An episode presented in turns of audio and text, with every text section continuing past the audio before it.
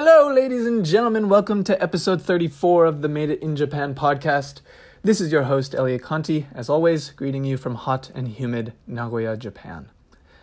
The current state of COVID 19 bears no explication on my part. However, it does seem that in the past few weeks, the world really seems to have come to grips with the extent of the situation. And wishful thinking that the ramifications of the pandemic will be limited to this year seems to have fallen by the wayside, and the current global consensus, even within Japan, is that we will be feeling the economic effects for the next two to three years, while the social effects, things like wearing masks and social distancing, may perhaps be here to stay. Within Japan, we have actually seen a startling uptick of infections in Tokyo in the past two weeks, upwards of 200 new cases daily. While I am entirely entirely unaffected in my daily life here in Nagoya, everyone is waiting with bated breath to see whether this peters out or perhaps turns exponential. Either way, my thoughts go out to all listeners and those affected during these difficult times. So, jumping right in, today I welcome my third Japanese guest to the podcast, Mr. Ichiro Asami, founder and CEO of Naite Bridge. Given that the podcast focuses mainly on foreigners, uh, I try to focus on the cream of the crop for my Japanese guests, and Mr. Asami is no exception. Founded in 2017, his company, Naite Bridge, which I have linked in the description, is a consulting firm for Japanese companies hiring high skilled foreigners and provides services mainly focused on Japanese education, cultural training, and increasing employee retention. Despite only operating for three years, however, Mr. Asami's company is very much on the cutting edge of its field and has won many large contracts from the Japanese government, Tokyo City, and other municipalities throughout Japan. Mr. Asami himself has served on a handful of committees and boards related to immigration and Japanese education and he is in his third consecutive year serving as a contracted expert for JETRO, the Japan External Trade, Organization. In today's conversation, which was conducted online and in Japanese, by the way, we cover his motivations for starting Naite Bridge, the current state of language training for foreigners in the Japanese corporate world, new additions to the basic law on Japanese education and the law's intended effects, and also advice for Japanese companies that are looking to hire foreigners and are searching for a way to bridge the culture gap. I've known Mr. Asami for almost two years now. I've visited him several times in Tokyo, and we have even collaborated on a workshop uh, just a few months back. As someone who works in the same field, I can safely say that he is an expert and very much at the top of his game. And although it's a shame that this conversation can't be enjoyed by non Japanese speakers, I believe that right now it's much more important that Mr. Asami's message gets out far and wide to Japanese companies.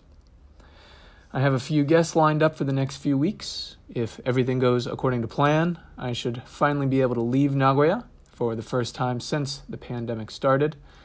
So, obviously, very excited about that.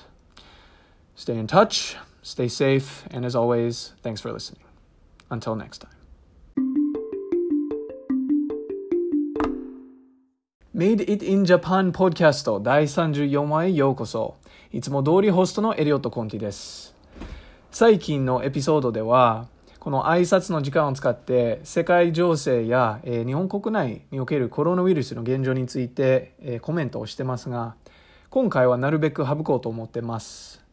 えただコロナウイルスではありませんが一つだけ触れずにいられないのは、え九州の豪雨と水害についてですね2年連続の歴史的な水害となってましてニューヨーク・タイムズ紙からも取り上げられるほどの規模の被害となってます。パンデミックと重なって資源や物資が限られている中本当に大変なタイミングですね。豪雨から影響を受けられた皆さんを悔しく思っており一刻も早く復興を願っております。ではアナウンスはここまでにしておくのでこれからエピソードの本題に入りましょう本日のゲストはナイテイブリッジ株式会社の創業者兼現在代表取締役である浅見一郎さんになります。皆さんは、えー、名前からお分かりいただけたと思うんですが、浅見さんは外国人じゃなくて日本の方ですね。えー、ポッキャストでは3人目の日本人のゲストになります。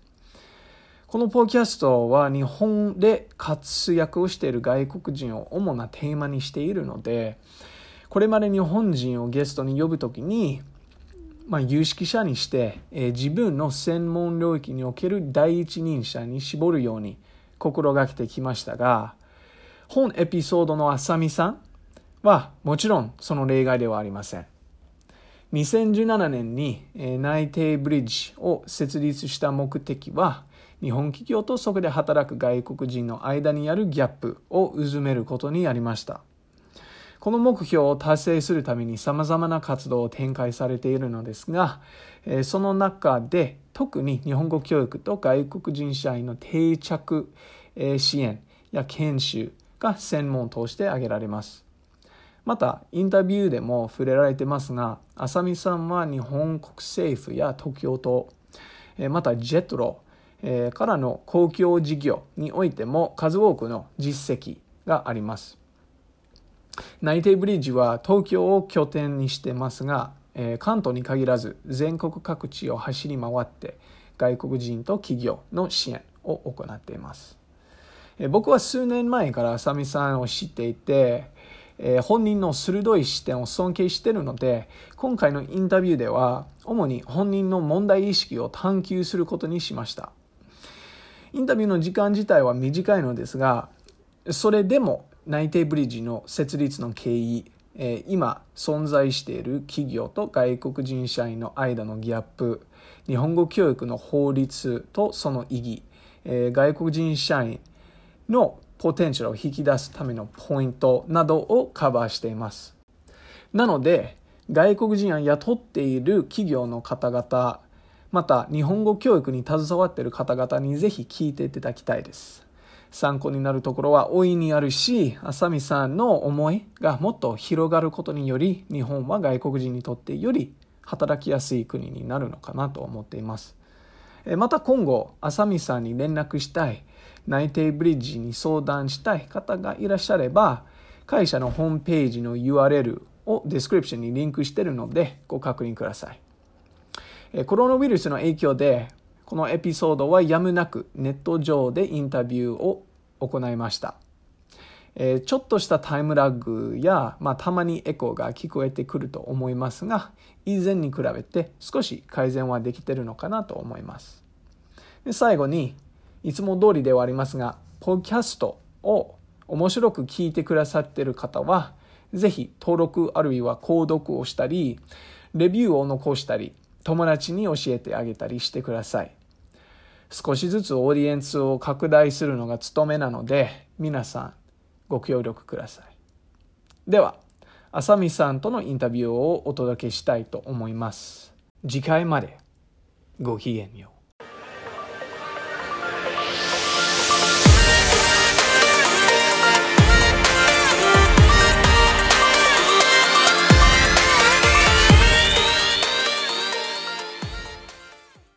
浅見さん、本日おお忙しい中、はい、はい、時間いただいてありがとうございます。いえ、こちらこそ今日は大変貴重な機会をありがとうございます。とんでもないです。今、東京にいらっしゃいますか？やばいですよ、東京。どうですか？ええちょっと名古屋から見てますけど。コロナの人が増えてるんで。ですよね。ねはいはい。ええそこはどういった対策を打ってるんですか？あ、僕がですか？ええ、ええ、御社で。ああ、なんかいきなり難しい質問ですね。ごめんなさい。まあ、はい、簡単に言うと、あの、うちで仕事する時間が増えてますね。うんうん、テレワークですね、はい、そうですね、テレワークすごく増えましたね。はい、なるほど。第第一波は来ようとしてあんまり来なかったような感じでささっと終わったんですが、今回こそやばいとかっていうのはありえますかね？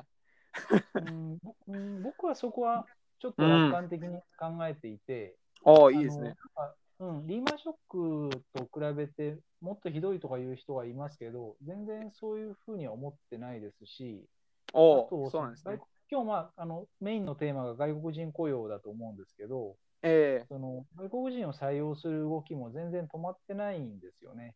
もちろん、んですね。あのうん、職種とか業種に偏りはあると思うんですけど、今日お話しするようなその国の動きとか、まあ、うん、政策とか、そういう大きいあの、なんていうんですかね、マクロで見たときに、全然、ええあの止まっていないのはあの実際のところなので、はい。これからも多分雇用は進んでいくんだろうなと思ってます。なるほど、興味深いです。で、そういった話に入る前にですね、えーはい簡単にちょっと自己紹介いただけますかね。そうですよね。浅見はい一郎と申します。こんにちは。こんにちは。はい。あの、エリオットさんのこの、うんあの、ポッドキャストは、ゲストの人は日本人でも大丈夫なんですか？あ、そうですね。あの、初めての日本人ではないんですよ。ああ、それはよかった。はい。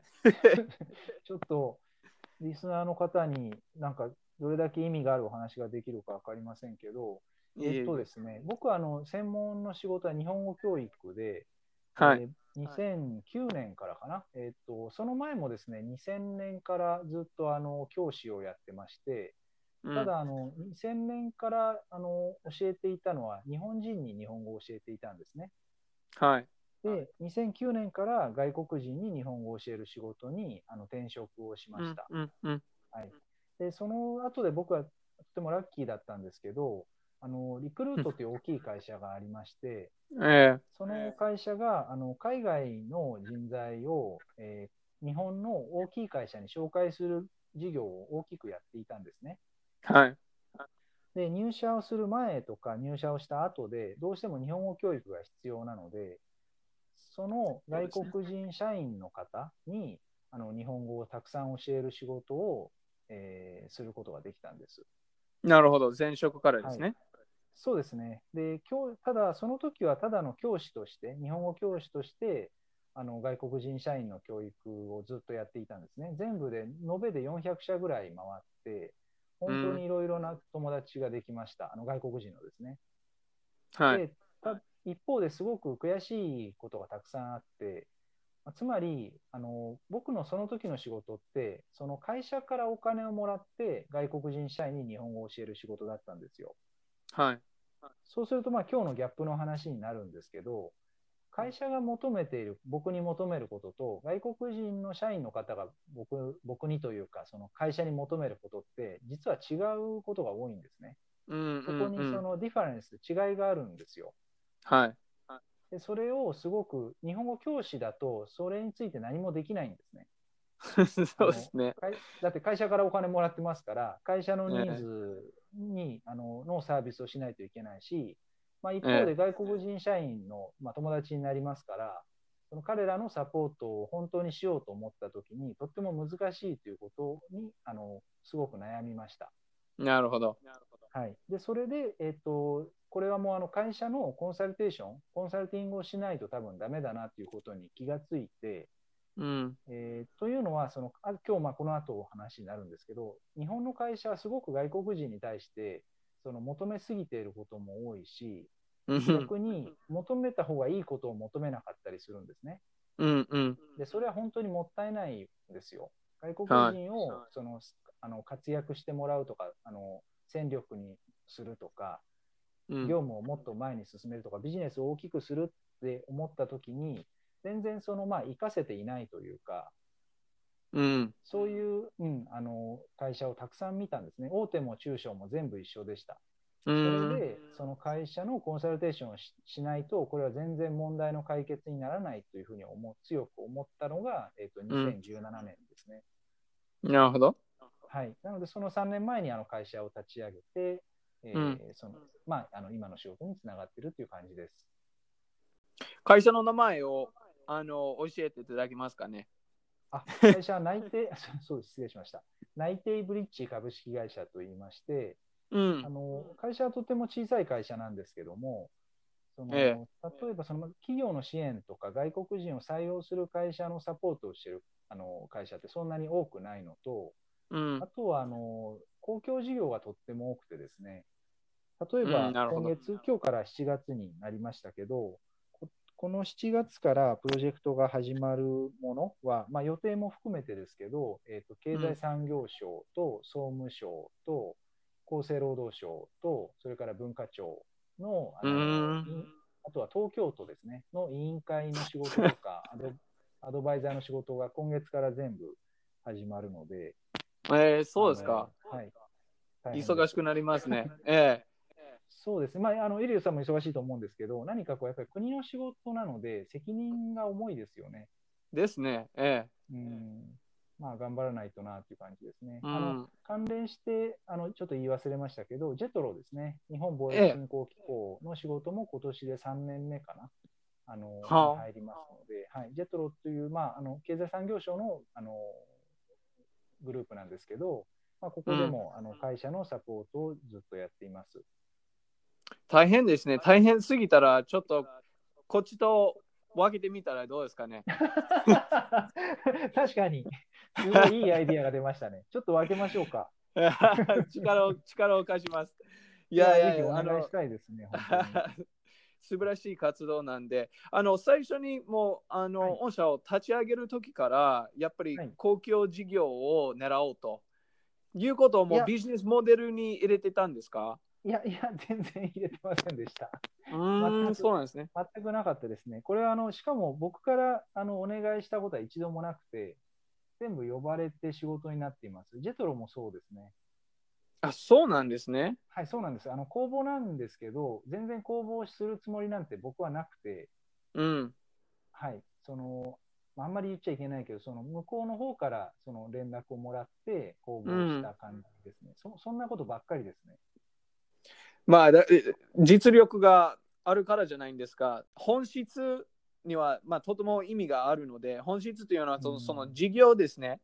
あの、を通してあの行われていることは、まあ、私は自分の目でもあの拝見したことはありますし、また、御社があの支援したような企業さんともお話をしたことがあるので、まあ、あの、その、なんていうか、最先端で外国人の支援、えー日本語教育に限らず、その定着の支援も手がけておられるなっていう印象は前々から持っております。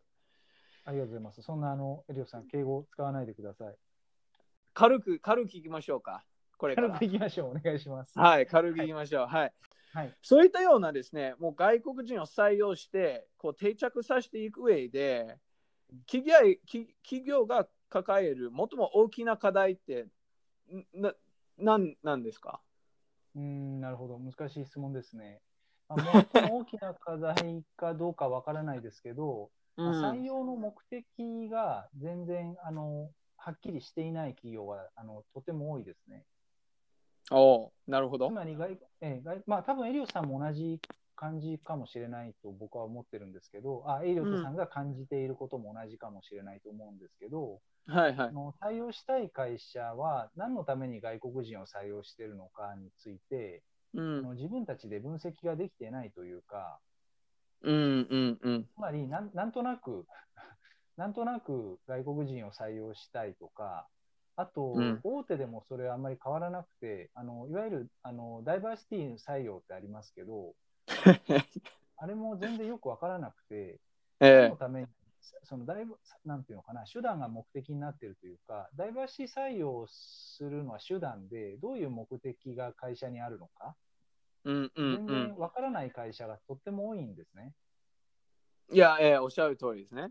うんあ、また敬語になっちゃった。すみません。は 大丈夫です。ありがとうございます。あのい。そういう、なんだろう、会社が全然計画がないとか、まあ、僕の会社もそうなんですけど、あんまり人のこと言えないんですが、その採用の計画について、とってもな考え方が甘いというか、うあのん。よく考えていないというこ会社はかなり多いと思ってます。なるほど。うんそういったような何かこう、具体例は思いつきますか？まあ、一番ひどいケースだとあの、うん例えば大手のダイバーシティ採用って話しましたけど、ええっと、どうしてあの外国人採用してるんですかって聞くとよ、よく聞いていくと、目が青ければいいって言うんですよ。え そうなんですねす。ごい、すごいでしょ、もう完全にこうディスクリミネーション、差別ですよね。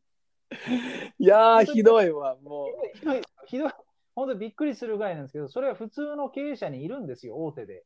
う。ん、そうなんですね。。全然普通なので、ちょっと僕たちもびっくりしてるんですけど、そういうケースも当然ありますし、あと一うん番最近多いのは、あのもっと地方の中小企業の逆逆のパターンですよね。逆にあのうん人が足りないから外国人を採用するっていうケースですよね。なるほど、なるほど。それはよく見受けられますね。うんよくあるじゃないですか。で、うんあの人がいないから外国人を採用することを僕は否定したいんじゃなくて、それはうんあの会社の判断だから、まあそれはそれでいいんだと思うんですけど、うんそのケースで一番多いマネジメント、今度はマネジメントの話をしたいんですけど、つまり日本人と同じように扱いたいんですよ。なるほど。で、日本人とおつ同じように扱うのは別に、そなんていうのかな、その言葉は別に間違いじゃないし、多分外国人も特別扱いはしてほしくないと思うんですね。そうですね。そうですよね。だから僕が言ってるのは、特別扱いをすするとかしないとか、そういうレベルの話じゃなくて、本当に日本語がネイティブレベルの日本人と同じようにコミュニケーションを取りたがるということなんです。なるほど。全然日本語が下手な人もですよ。うん。それで、そのことについて全然意識してないんですよ。それは当たり前だと思っているところがあります。うん。それが一番なるほどね怖いですね。あの話していて。それはですね、あの、うん中小企業には堅調ですか？それとも大企業にも見られますか？ああ、うーん、面白い質問ですね。まうんず中小はとっても多いと思いますね。でも大企業でも、例えばあのよくニュースとかになってる悪い会社も含めて、えー、とどこあの業種は何でもいいんですけど、大手で大企業で人が足りないからといって採用してる会社もあの全然変わらないと思います。なるほど。うん、なるほど。でエリュ、さんどう思います？か何ですか？すいません。あエリュエリュットさんはどう思いますか？この話。あいや、でも、あの、当たってるとは思いますよ。あの、うんこちらは大大企業のお客さんはいないので、ああ、そうかそうか。はいはい。えーえーなので、むしろその中中小企業レベルなんですけれども、やはり、うんえー人が足りない、人手が足りないから外国人に目を向ける企業さんは少なからずあります。いっぱいありますよね。えーえーで、やっぱり外国人、まあ、つまり日本人とは全く違うこう文化背景や価値観を持った人材を雇い入れるっていう自覚があるかないかによってですね、あのもうそれにかかってるんですね。そのその、外国人社員が、えー定着するかどうかやうまく活用できるかどうか。はい。まあそれもあの浅見さんの言った計画性？うん。要するにその,、えーその外国人に何をしてもらうのかとか、うんうんうんえー、とその存在意義は何なのか、そうですね。えーっていう、あのーところが全く視野に入っていなければうまくいくはずないんですよね。その通りですね。その通りですね。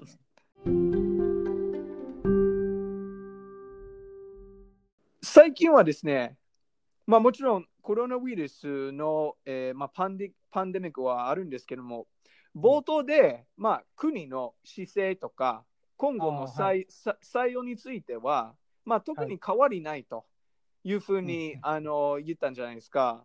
うんうん。でちょうど先週はですねあの日本語教育の推進に関する法律が、えーうん出たと思うんですけれども、よく知ってますね、ゆうこさん。いやいやいやいや、あのみんななってばっかりで、えーあの そんなことないですけど、はい。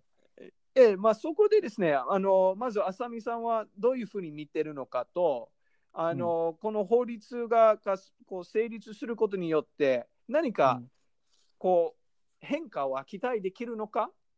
ということをちょっと聞きたいんですね。素晴らしい話ですね。えーっとはい、まずまずですね、あのこれあの、法律自体は、えーっと、去年の6月にできた法律で、あのうんまあ、日本語教育の推進に関する法律っていうんですけど、うん、あのまあ、日本語教育を、えーっとあのちゃんとやしましょうと いうことが書いてある法律なんですね。うん、うん、えっと、誰が責任を取らないといけないかっていうのははっきりと書いてあって、うん、まず国が書いてあるんですよ。日本政府ですね。国が責任を持ってくださいっていうのは一つ目なんです。なるほど。はい。で、はい、で2つ目があの地方のあの企業は特に大事なんですけど、自治体ですね、つまり県とうんか市とかが責任を持ってくださいっていうのが2つ目なんですね。うんうん。で3つ目がとても大事で、事業主、つまり会社に責任がありますっていうことがはっきり書いてあるんですよ。これがまず大事なポイントになりますね。なるほど。うん、で、会社が責任を持ちますって書いてあって、じゃあどう何を会社はするのかっていうことは、去年の6月の法律にはほとんど書いてなかったんですよ。そうなんですね。じゃあ、そこがこう、肉付けされたっていう感じですね。そうそうそう、肉付けとかよく知ってますね。はい、その通りです。肉付けが先週のあの23日に、うんあの発表されたあのその基本方針の中方針ですね。ええ、ええ。はい、その通りです。で、まあ、ここにもいろいろなことが書いてあるんですけども、まあ、簡単に言うと、えっ、と、もちろん、あの、これさっきの話につながるんですけど、外国人を採用する企業のマインド、意識って、大体外国人の日本語のトレーニングをすればいいと思ってるんですよ。うん。うん、外国人日本語下手だから、外国人の日本語のトレーニングをすれば、え日本人と同じように働けるって思ってるんですね。なるほど。じゃあ、うんあの外外国人の方に責任がある。どちらか考え方多分企業、うん、企業の意識、アンケートとかいろいろ見ても、大体外国人の日本語が問題だみたいな考え方の企業はすごい多いです。うん。うん、でも、すごくやっぱりで、日本語教師もほとんどそうですよ。なぜなら、日本語を教える仕事だから、外国人が日本語がわからないですからね。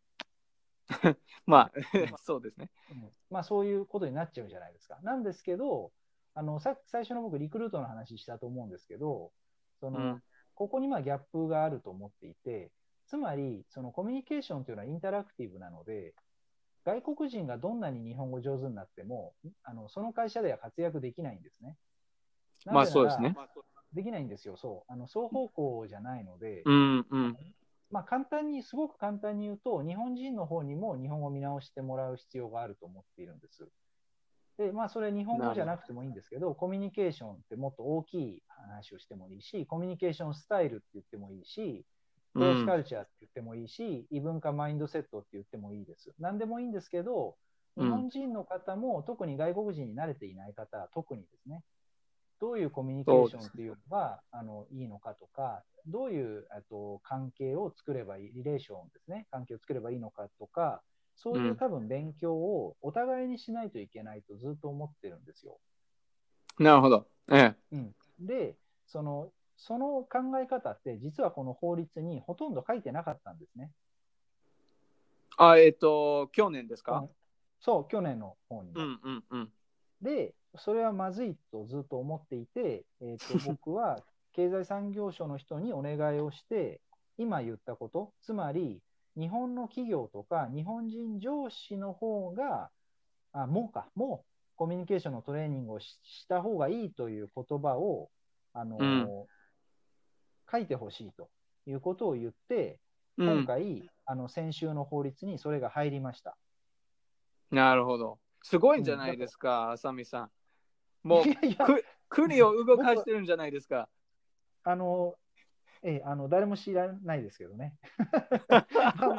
僕は全然有名になりたいとかないので、本当に知え知ってほしいとも思わないんですけど、でもええそれは本当のことで、あの誰もそれは書かなかったことなんですよ。でもそれだと、その日本人のトレーニングはいらないみたいになってしまうのは、本当に僕は怖かったんですね。なるほど。えでなのであの、それが多分今回大きなポイントだと思いますね、この法律は。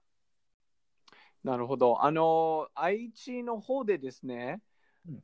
外国人社員、あの外国人雇い入れる中小企業の、まあ、現場で支援しているとですね、やっぱり外国人と日本人の上司や、まあ、日本人社員とのやり取りを見てるとですね、うんうん。あの、特に日本人上司の言葉遣いで、理解できるはずないやんって思うところが あのた多々あるんですね。ま。たありますよね。あの、慣用句を使っていたり、あの、まあ、おこっち名古屋なんで、名古屋弁で喋っていたり、はいはいはい。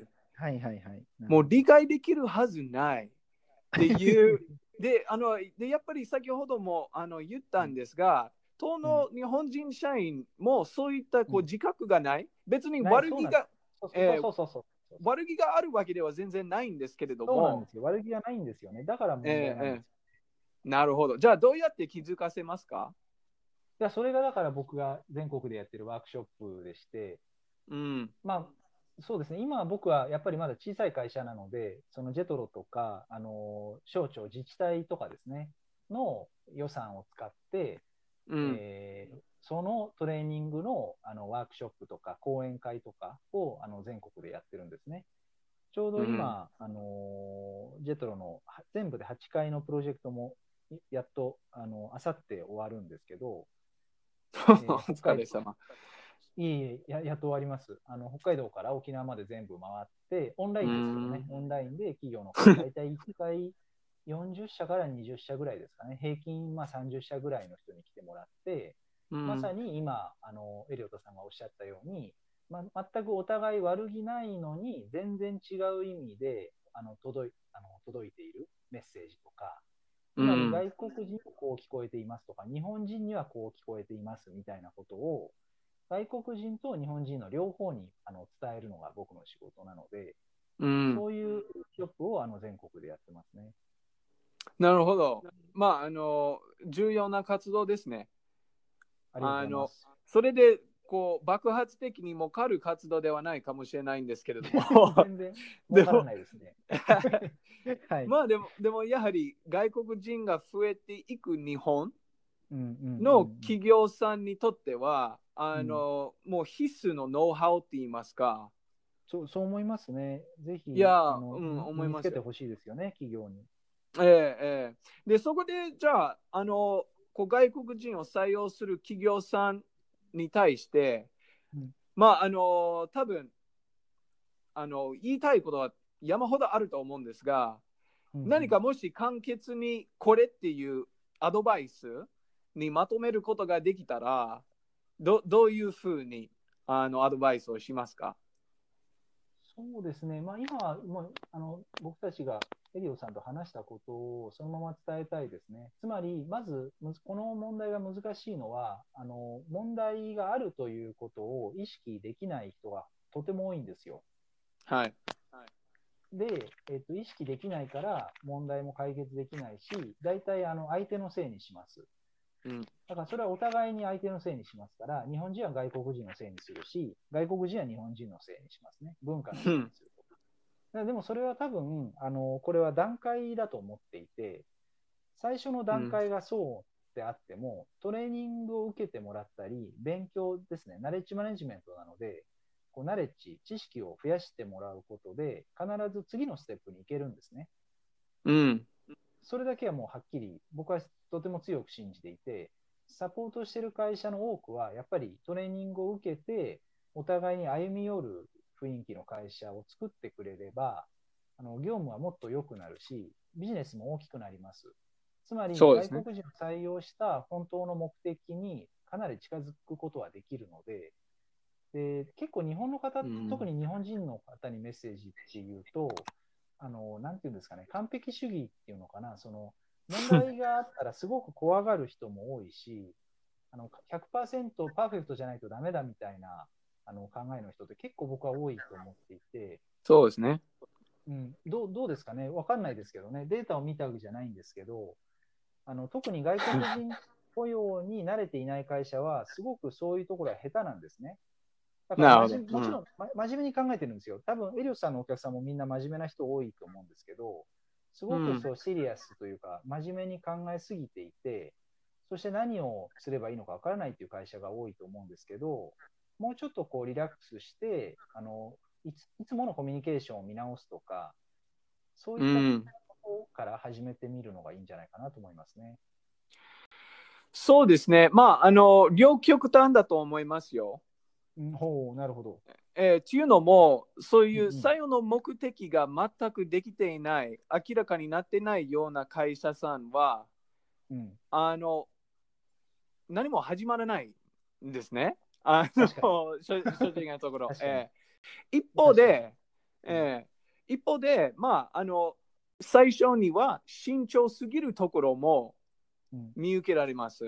うんうんうん。で、相手は、まあ、国は違うんですけれどもうん、まあ、たかが人間なんで、そうですね。あの柔 そうそうそう柔軟にあの対応していくことが、まあ、あのよりなんていうか近道になるのかなと思うんですよね。こう怖がりすぎて動かないところはありますね。うんうん、ただ、えっと、結局そう目的があってもなくてもさっき最初に話しているような文化ギャップカルチャルギャップとか、うんクロスカルチャーの問題からみんな逃げることはできないんですよね。うんですから問題がなくなるわけでもないんですよね。そうですね。うん、なのでそのかあの仕事の仕方とかさせ方とかその業務の内容についてもあのやっぱり考えてもらう必要があると思っています。会社の経営者の人とかあの上司の日本人の人に分かってほしいことはその今今外国人がその働いている仕事の量を100だとしたときにマネジメントのスタイルとかを変えたりもっと難しい仕事をしてもらうとかそういううん。あの準備とか、それからキャリアプランとかですよね。キャリアプランって別に難しいプランじゃなくていいし、いいし給料を上げなくてもぼあの場合によってはいいと思うんですけど、なるべく、まあ、あの給料も含めて、どういうふうにもっと活躍してもらえばいいのかっていうのをちゃんと考えると、多分その100が120とかになると思うんですよ。うん、そうですね。うん、その120をまず次のゴールに、あのステップ2というか、あのしてもらえると、多分それが達成されたときに、あの多分元に戻りたいって思う会社はないと思うので、120できたら多分130ってなるじゃないですか。うん、間違いないです。うん、なので、そのステップをどどれだけ僕たちみたいな会社がサポートできるかとか、どれだけこういう会社をこれから5年とか10年ぐらいの間に増やせるのかっていうのは、すごく大事なことだと思ってます。いや、ええお、おっしゃる通りですね。うん浅見さんにかかってるんじゃないですか？いやいやいや、いや僕、僕全然できてないので、あの、さんと一緒にやりたいんですけど、いや、もちろん、もちろん。あの、これからももっとえー深く密にあの一緒にできたらなっていうふうに願ってます。ありがとうございます。はい。あの、こちらからちょっと質問は以上になりますけど、最後に何か付け加えたいことはありますか、えーっと、大体そうですね、うーん、まあでも、そういうね、現現場で、まあ現場っていう表現がいいかどうか、あの、最先端で、えーうん浅見さんのような方が、まあ活躍されていることは、まあ大いに期待できるんじゃないかなと、私は思います。あの。えー日本日本人でそこまで意識高く活躍されてるのは、まあ、そんなに多くはいないと僕は思ってるし、まあ、だからこそそういった行政であったり国、えーから呼ばれることになるのかなと思うんですけれども、まあ、あの今後も会社はまだ若いし小さいかもしれないんですが、もう活躍の場は今後保証されてるような気がします。あの そういったような仕事は絶対ひ、いや、そういったような仕事は絶対必要と、うん、あ。のされていくと僕は思うので、うん、あえあえーそうそう思いますね。す。うんはい。まあ、ということで、あのはいコンパクトな話し合いでしたが、もう相変わらず大変刺激的でした。いえ、すいません、短くて。いやいやいや、やいや、とんでもないです。とんでもないです。あの、短いっていうことが悪いことじゃなくて、あの、ののね。えーそう濃濃密に話ができて、あの、いや、本当にありがとうございます。ありがとうございました。えーまたあの、コロナのことも、まあ、減っていくことを願っておりますが、そうじゃなかった場合は、えーあのお体に気をつけてお過ごしください。ありがとうございます。エリオさんももぜひもちろん気をつけてください。